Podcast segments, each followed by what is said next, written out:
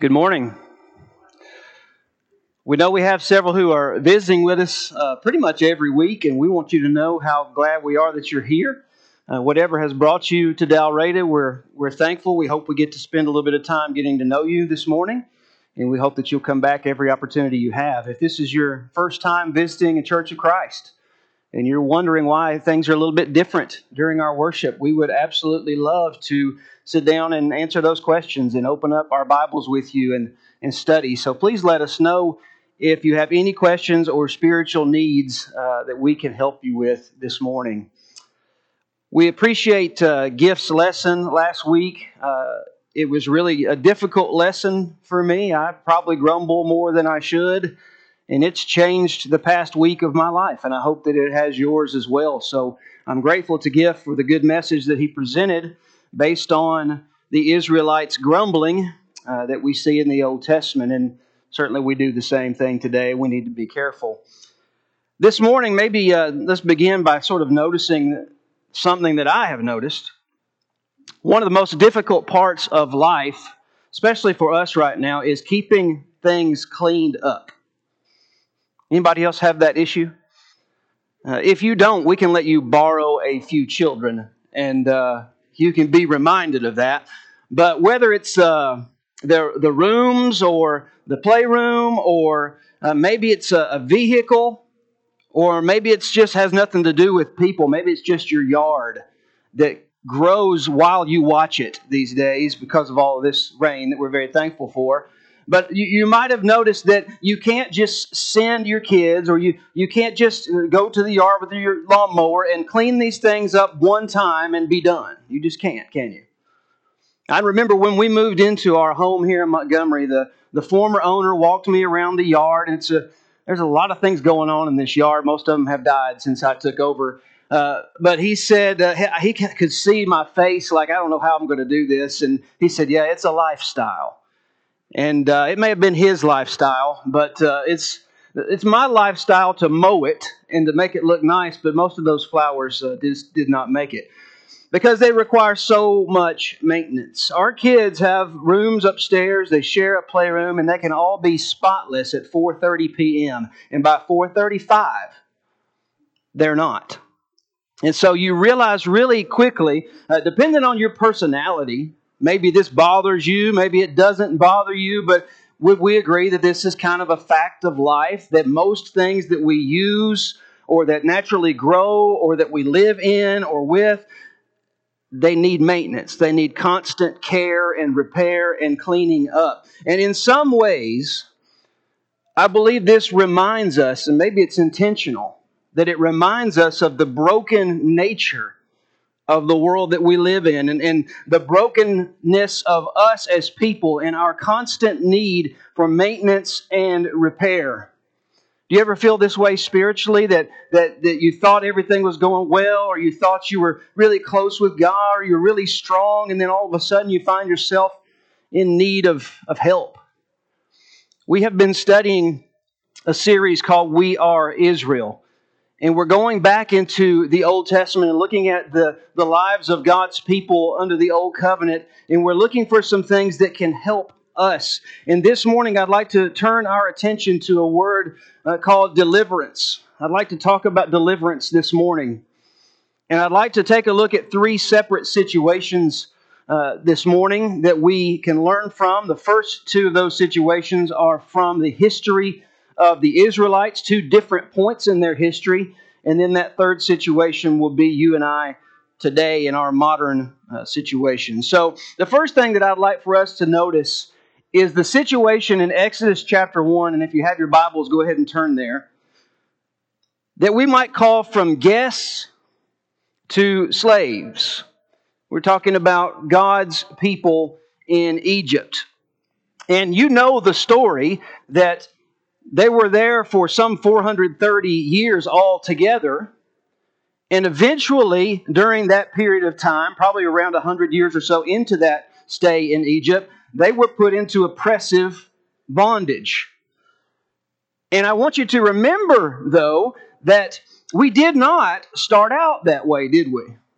The, the Israelites did not start out as slaves. They did not start out in bondage. In fact, they started out with what we might call the red carpet treatment. They started out as, as honored guests in the land of Egypt. And you remember the story that God had made Joseph a father to Pharaoh and lord of all his house and ruler over all the land of Egypt. And so Joseph's family was literally welcomed in with, with prestige and pomp and privilege when they got to Egypt. Pharaoh said, Come to me, and I will give you the best of the land of Egypt, and you shall eat the fat of the land. When Joseph's family moved to Egypt during this famine, if you remember, they were greeted as honored guests. They were treated with privilege and respect. Pharaoh even said, Have no concern for your goods, for the best of all the land of Egypt is yours. Pretty amazing welcome, wouldn't you say?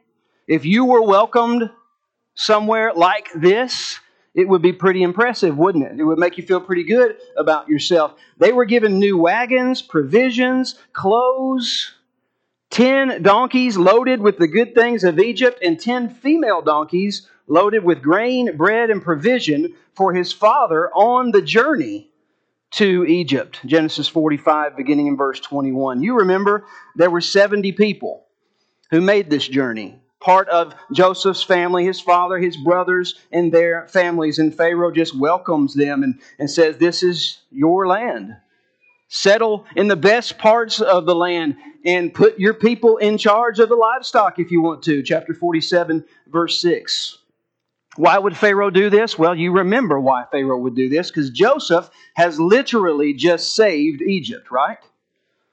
Joseph, because of his interpretation of a dream that Pharaoh has had, has literally saved Egypt. They had seven years of plenty, but now they're having seven years of famine, and they're ready for that because of Joseph. And Joseph is about to make Pharaoh very, very rich. He probably has very uh, kind and warm feelings for Joseph also, but he's certainly going to make him very rich. The Egyptians in the, in the remaining years of this famine are going to spend all of their money, chapter 47, verse 14 and 15. They're going to have to trade in their livestock, finally, their land, if you read through the rest of that chapter, to pay for the food that Joseph and Pharaoh have stored up for this famine. Now, when Joseph and his family gets to Egypt, Jacob, his father, or Israel as he's now known, lives another 17 years blesses his sons, and then he dies. If you do a little bit of math, and I won't bore you with all of that, you understand that, that Joseph lived in Egypt 71 years with his family after his father died. When his father died, Pharaoh and his people went to bury him. It was a great big uh, event. And so you, un- you get this understanding when you look at the entrance that Joseph and his family had into Egypt. It was it was quite prestigious. If we could use some of the things that we, we gave examples of, the rooms are all clean. The yard is mowed and freshly trimmed every day. And, and it seems like somebody's just taking care of those things for us, right? But it changed into a ruthless oppression, as we've already noted. The Bible says in Exodus chapter 1, verse 8, that there arose a new king in, over Egypt who did not know Joseph. He did not know Joseph. He did not remember uh, what Joseph had done for the Egyptians. He didn't appreciate what Joseph meant to this country. He didn't uh, care, perhaps, about Joseph and his family. And so, what happens is, from this point forward, we see a series of events unfold where Joseph and his family, uh, or his family at least, his descendants, are no longer very welcome in this particular place. So we start with a with a, a, red carpet treatment, and then we end with this ruthless oppression. And here's kind of how it went down. If you have your Bible, open it up to Exodus chapter one, and let's start around verse nine, and let's notice the cycle here, the the chain of events that leads to this ruthless oppression. And, and all of this is going to pay off, if you will, in just a few minutes. The first thing you see in verses 9 and 10 is you see some fear. Read that with me. And he said to his people, This is the Pharaoh, Look, the people of the children of Israel are more and mightier than we. Come, let us deal shrewdly with them, lest they multiply. And it happen in the event of war that they also join our enemies and fight against us, and so go up out of the land. So the host of the Israelites is starting to feel afraid and starting to feel threatened. And in case something goes wrong, he, he doesn't want this uh, visiting group of people to have the upper hand. And so that fear leads to an affliction or an oppression in verse 11. Therefore, because of that fear, they set taskmasters over them to afflict them with their burdens. And they built, the, Egypt, the Israelites at least, built for Pharaoh supply cities, Pithom and Ramses. Now, how do you think this went over? You've been welcomed into Egypt, and you, you've been there for several decades. And all of a sudden, somebody knocks on your front door and says, Hey, we're going to work today, and you're going to do all the work. Well, I don't know how that went over, but I do know that the Bible uses the word shrewdly here. This was done very shrewdly, not all at once, not in a way that would scare anybody off, but, but before you know it, maybe they, they came and said, Listen, you've been here a long time. You're not Egyptians. We really need you to pitch in you know, be good Egyptians and, and, and build us something. Do something to show how grateful you are that we've allowed you to stay in this land, the best parts of the land, for as long as we have. Maybe that's how it started out. I don't know, but it led to some affliction and some oppression. It changed the relationship, I think would be safe to say. All of a sudden, somebody realizes maybe these uh, people are not happy and glad that we're around. And it's interesting because Pharaoh admits something in these verses uh, that's, that's very important. He admits that Israel is too many and too mighty for him, and yet he becomes the oppressor. Did you notice that? These people are too many. There's too many of them. They're too powerful uh, for us, so I am going to lord power over them. The one with less power is wielding it over the group of people who have more power. Isn't that interesting? We'll come back to that in just a few minutes. Does this work? No, it doesn't work. Verse 12 says, The more they afflicted them, the more they multiplied and grew, and they were in dread of the children of Israel. So this did not work. And this creates dread. This creates a, a really deep seated fear of the Israelites. And notice again, the ruthless people who are holding the whips are terrified of the people they're whipping. Because they know at any point, this group of people who is more than they are and mightier than they are can turn around and say, Hold on a second, why are you holding the whip? Give me that. And they can turn this all around, and the Egyptians would be in big trouble, and they know that. And so, this is a really shrewd thing, and a really gradual thing, and a really pernicious thing that's happening to the Israelites. They afflict them with ruthlessness and hard service. Look at verse 13. So the Egyptians made the children of Israel serve with rigor, and they made their lives bitter with hard bondage, in mortar and brick, and in all manner of service in the field. All their service in which they made them serve was with rigor. So this got much, much worse. And if you keep reading in this chapter, it gets a lot worse. And it gets to the point where we're just going to start killing your children when they're born because we're so afraid of what's going to happen if we don't. This oppressive and ruthless slavery lasted for hundreds of years, and you can imagine the demoralizing effect that it had on God's people. So, how did this happen?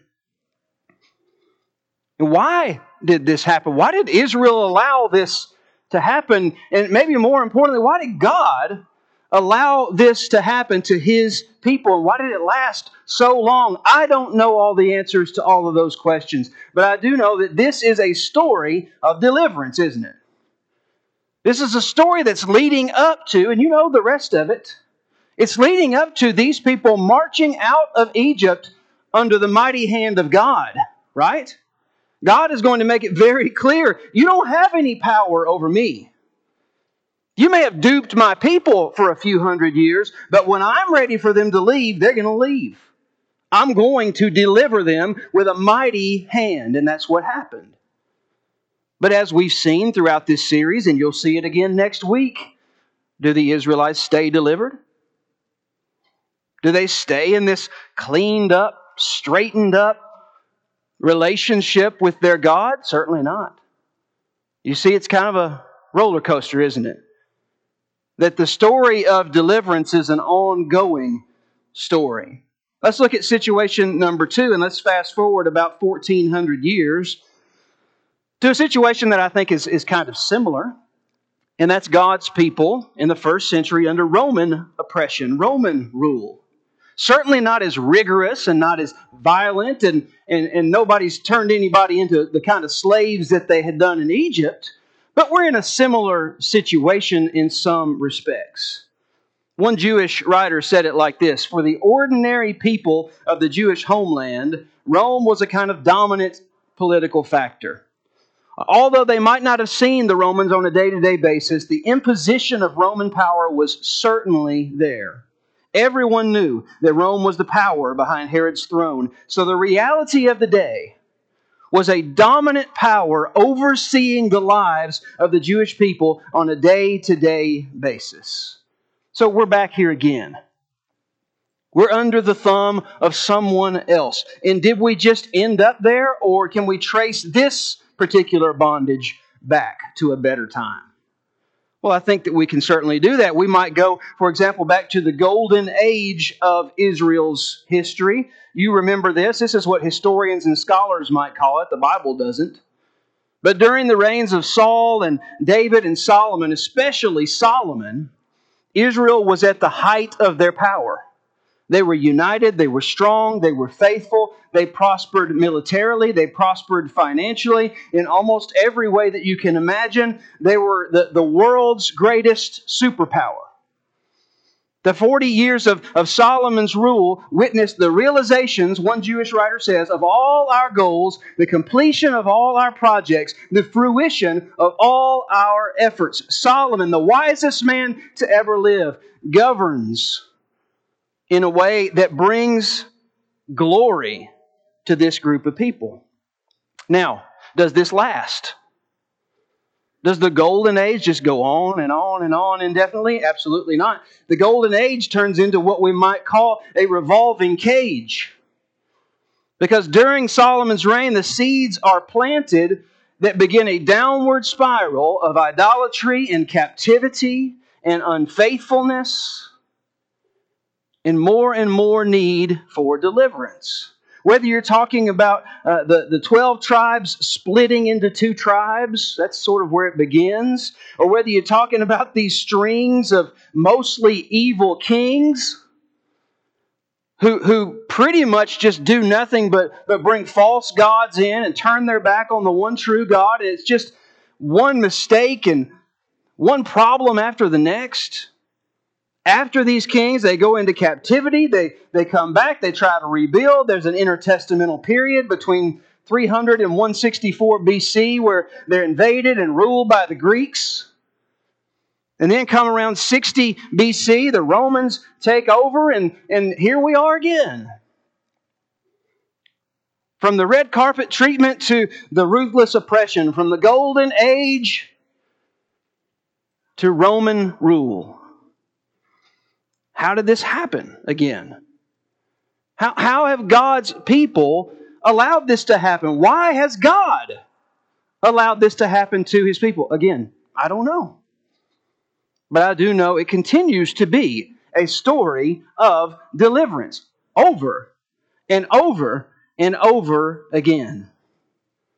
So when it comes to you and I today, the third situation that I'd like for us to admit is is we are in the same situation. We're in the same situation. We go from, I'm okay with God, I'm, I'm good with God, I've got my life cleaned up, I've been forgiven of my sins. We go from that to some point in life when we are definitely not okay and we know it. And if you, you haven't gone through this and you just haven't been a Christian very long, but if you've been a Christian very long, you understand that we are Israel. We are always in a cycle of being delivered by God and getting ourselves back into a position where we need to be delivered by God again. Don't we do that? You know, the Bible teaches that those of us who are, who are Christians, we can fall back into bad patterns, can't we? For those of us who have been Christians very long, how many times have you had to clean up your room or mow your yard? The idea, and, and listen to this very carefully if you're not a Christian, the idea that becoming a Christian is a one time transaction that fixes our lives forever, that's not any more possible than to send my kids up to the playroom one good time and be done with it. It's just not possible. It's not the way that it works. I wonder how many times you and I have come to that point. Maybe you're at that point this morning where you are no longer certain about your identity in Christ. You no longer feel confidence or assurance or purpose. You no longer exhibit the, the same commitment to Christ that you once did. We look at our lives and we realize slowly but surely we are Israel and we have allowed ourselves to go right back into bondage. It's our nature to some extent, isn't it? To be delivered and to allow bondage to creep back in and take over our lives. Can this still happen? Can comfort and acceptance and wealth and strength still lead God's people into slavery just as it did for Israel all throughout their history? Absolutely. Is it still possible that after being adopted into and, and called into God's family through our obedience to the gospel of Jesus Christ, that we fall back, maybe gradually, maybe it's done shrewdly, but we fall back into the slavery of sin? Bible says yes, that's possible. In fact, if you look at a passage like Hebrews chapter 6, around verses 4 through 8, they, they, they talk about those who had once been enlightened, those who had tasted the heavenly gift and have shared in the Holy Spirit and have tasted the goodness of the Word of God and the powers of the age to come, and then have what? Fallen away. They, they had the red carpet rolled out for them. They were in the golden age of life. They've been delivered by God, and they have fallen away from that. They have allowed themselves to get right back into the kind of life that got them into trouble in the first place. What really happened in Egypt? Let's dig just a little bit deeper. What really happened? How, how did God's people allow this to happen? Again, I wasn't there, so I don't know. But it seems like it took an awfully long time for them to call out to God for help. If you read how this story plays out in the book of Exodus, it seems to have taken them hundreds of years to realize, you know what, we probably need to ask God for help. Because when they did, God delivered big time. So maybe they got too comfortable or too dependent, or they had conversations around their family's dinner table and said, Well, we really don't need to stay here, but if we go anywhere, what, what are we going to do? I'm scared. I'm scared of, of blazing a new trail. I'm scared of the unknown. Maybe that's how it happened. What really happened during the time of the kings? How did we go from, from the golden age to, to a revolving cage? How did that really happen? Well, we're going to talk more about this next month. But if you look at 1 Samuel chapter 8, you can tell what really happened. God's people rejected him as their king. And from that point forward, it didn't really matter who the king was, did it? Because when you reject me as your king, God would say, you're doomed. You are on a downward spiral that leads you back into bondage because I'm the only king you can trust. And God's people deliberately and knowingly did that, didn't they? That's what really happened. So, whether you're talking about Egypt or whether you're talking about uh, the golden age of, of Israel's history, they are known for being delivered by God and then completely turning their back on Him. And I just got to be honest with you, I am known for the same thing. I don't want anybody else to know about it most of the time. But don't you struggle with the exact same thing? That God brings you out with a mighty hand from the sin in your life and He, he delivers you from it. And then what do we do? We get right back into it, don't we? Or we find another one that, that looks appealing and, and we turn our back on him and we start worshiping other things. What really happened when you became a Christian? Think about it. When you were delivered by God through the precious blood of Jesus Christ for that first time, what happened? What happened in your life? Because you were really and truly and completely delivered, weren't you? That really did happen. You were saved. You were washed clean of your sins. The Bible tells us that in several different places. Acts chapter 2, verse 38 being maybe the most famous. But you know, we can still choose, either consciously or, or be deceived into doing this, to submit ourselves again to that same slavery, even as Christians. Galatians chapter 5, verse 1. I would imagine that most of us here this morning probably grew up in, in a religious home, probably grew up in the church. And maybe we just spent so little time being lost. Maybe there was just such a short period of our time that we were actually lost before we obeyed the gospel that we just missed some things about that. We just missed the dangers of sin and the deceptive nature of sin because we became Christians and were delivered at such a young age. I don't know. But go back to that deliverance that God gave you when you obeyed the gospel. What did you really want then? What were you really seeking from Him when you obeyed the gospel and you gave your life to Him? And what do you want now? How has your relationship with God changed between that day that you gave your life to Him and today? Have we forgotten the, the diabolical and deceptive nature of sin? Have we become so proud that we think that can't happen to us? That we think we can't be lured and enticed by our own desires, and that that sin, when it's conceived, won't still bring forth the same kind of death that it brought forth for God's people all along? Have we been lulled into sin because of our half hearted approach towards God? That's usually how it happens. Have we fallen in love with Egypt? Did we almost immediately replace the God that delivered us with a king in our own lives so that we could be a little bit more in charge? Have we settled, as the Israelites certainly did in numerous occasions, to be God's people in name only? To be disguised as God's people, but in our hearts be as far away from Him as we could possibly be, like Jesus once said to the Pharisees. You honor me with your lips, but your hearts are far from me. Do you have the fruit of the Spirit in your life? Do you have confidence and assurance and faith that God is present in your life? Are you clinging to some form of religion, hoping that that will save you, or are you cultivating a faithful relationship with God? You know, our lives, if we're being honest, are, are all stories of deliverance like me, if you're a Christian this morning here, you, you are in a constant need for more deliverance, aren't you? We don't have to go back and obey the gospel again. That's a one time thing. But from that point forward, we got to walk in the light.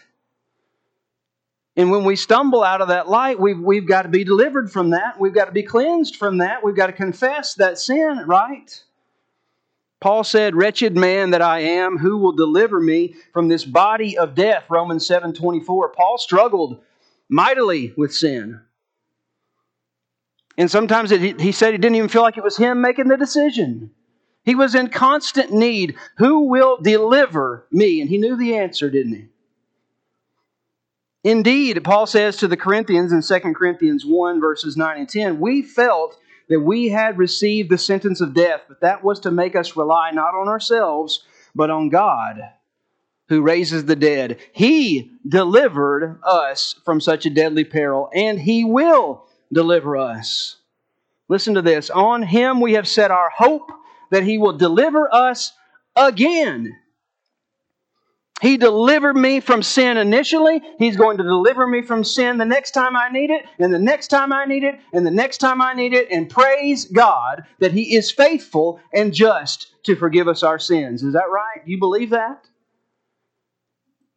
Jesus gave Himself for our sins to deliver us from the present age according to the will of our God and Father. Galatians chapter 1, verse 4. Jesus knows the world that you live in. He knows it's constantly pulling you away from Him. He said, I want to deliver you from that. How many times, Jesus? As many as it takes.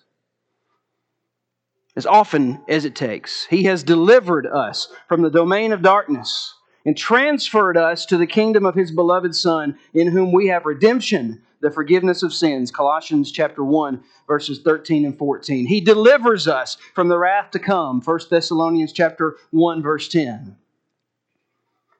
since therefore the children share in flesh and blood he himself likewise partook of the same things that through death he might destroy the one who has the power of death that is the devil and deliver all those who through fear of death were subject to, listen, to lifelong slavery. You're subject to it, and I'm subject to it, to lifelong bondage if we don't turn to Jesus again. So, are you ready this morning, perhaps for the first time or perhaps for the 550th time? I don't know. To turn to God for what you desperately need? How much bondage are you willing to endure before you realize that through Christ you are more powerful than your oppressor? I want you to picture those early Israelites being oppressed by a nation of Egyptians who were afraid of them, and I want you to realize that Satan is afraid of you. Not because you have any power, but because he knows if you ever realize that Christ is in your life and that Christ will answer the call for deliverance, if you ever turn around and grab that whip, he's just got to run. And that's why the Bible says you resist the devil and he will what? Fight you? No, he's not going to fight you. He will flee from you. James chapter 4, verse 7. Turn around this morning and grab that whip and turn your eyes to God and ask for deliverance again. As Christians, we are in constant need, just as Israel always was, for constant deliverance from the sin that, as the Hebrew writer says, clings so closely. Does it cling closely to you like it does to me? It clings, it's always there. So this morning, I want to encourage you. I don't know what it needs to look like. It may be a, a silent prayer that you pray right now. It may be going home and talking to your family. It, it, it, may be responding this morning, coming to this front pew and asking for prayers. It may be a private conversation with one of the brothers or sisters after worship is over. I don't know how you need to pursue that deliverance. But I beg you, and God does as well, do not remain in bondage this morning. Whatever it is you've been tricked into doing that you know you shouldn't be doing, don't remain in that situation when there is deliverance available. We are Israel, aren't we? We struggle still with the same things that they struggle with if we're honest about it. But we can only receive deliverance when we seek it, when we admit our situation and we turn our hearts to God. So if we can help you in any way this morning, please let us know as we stand and sing.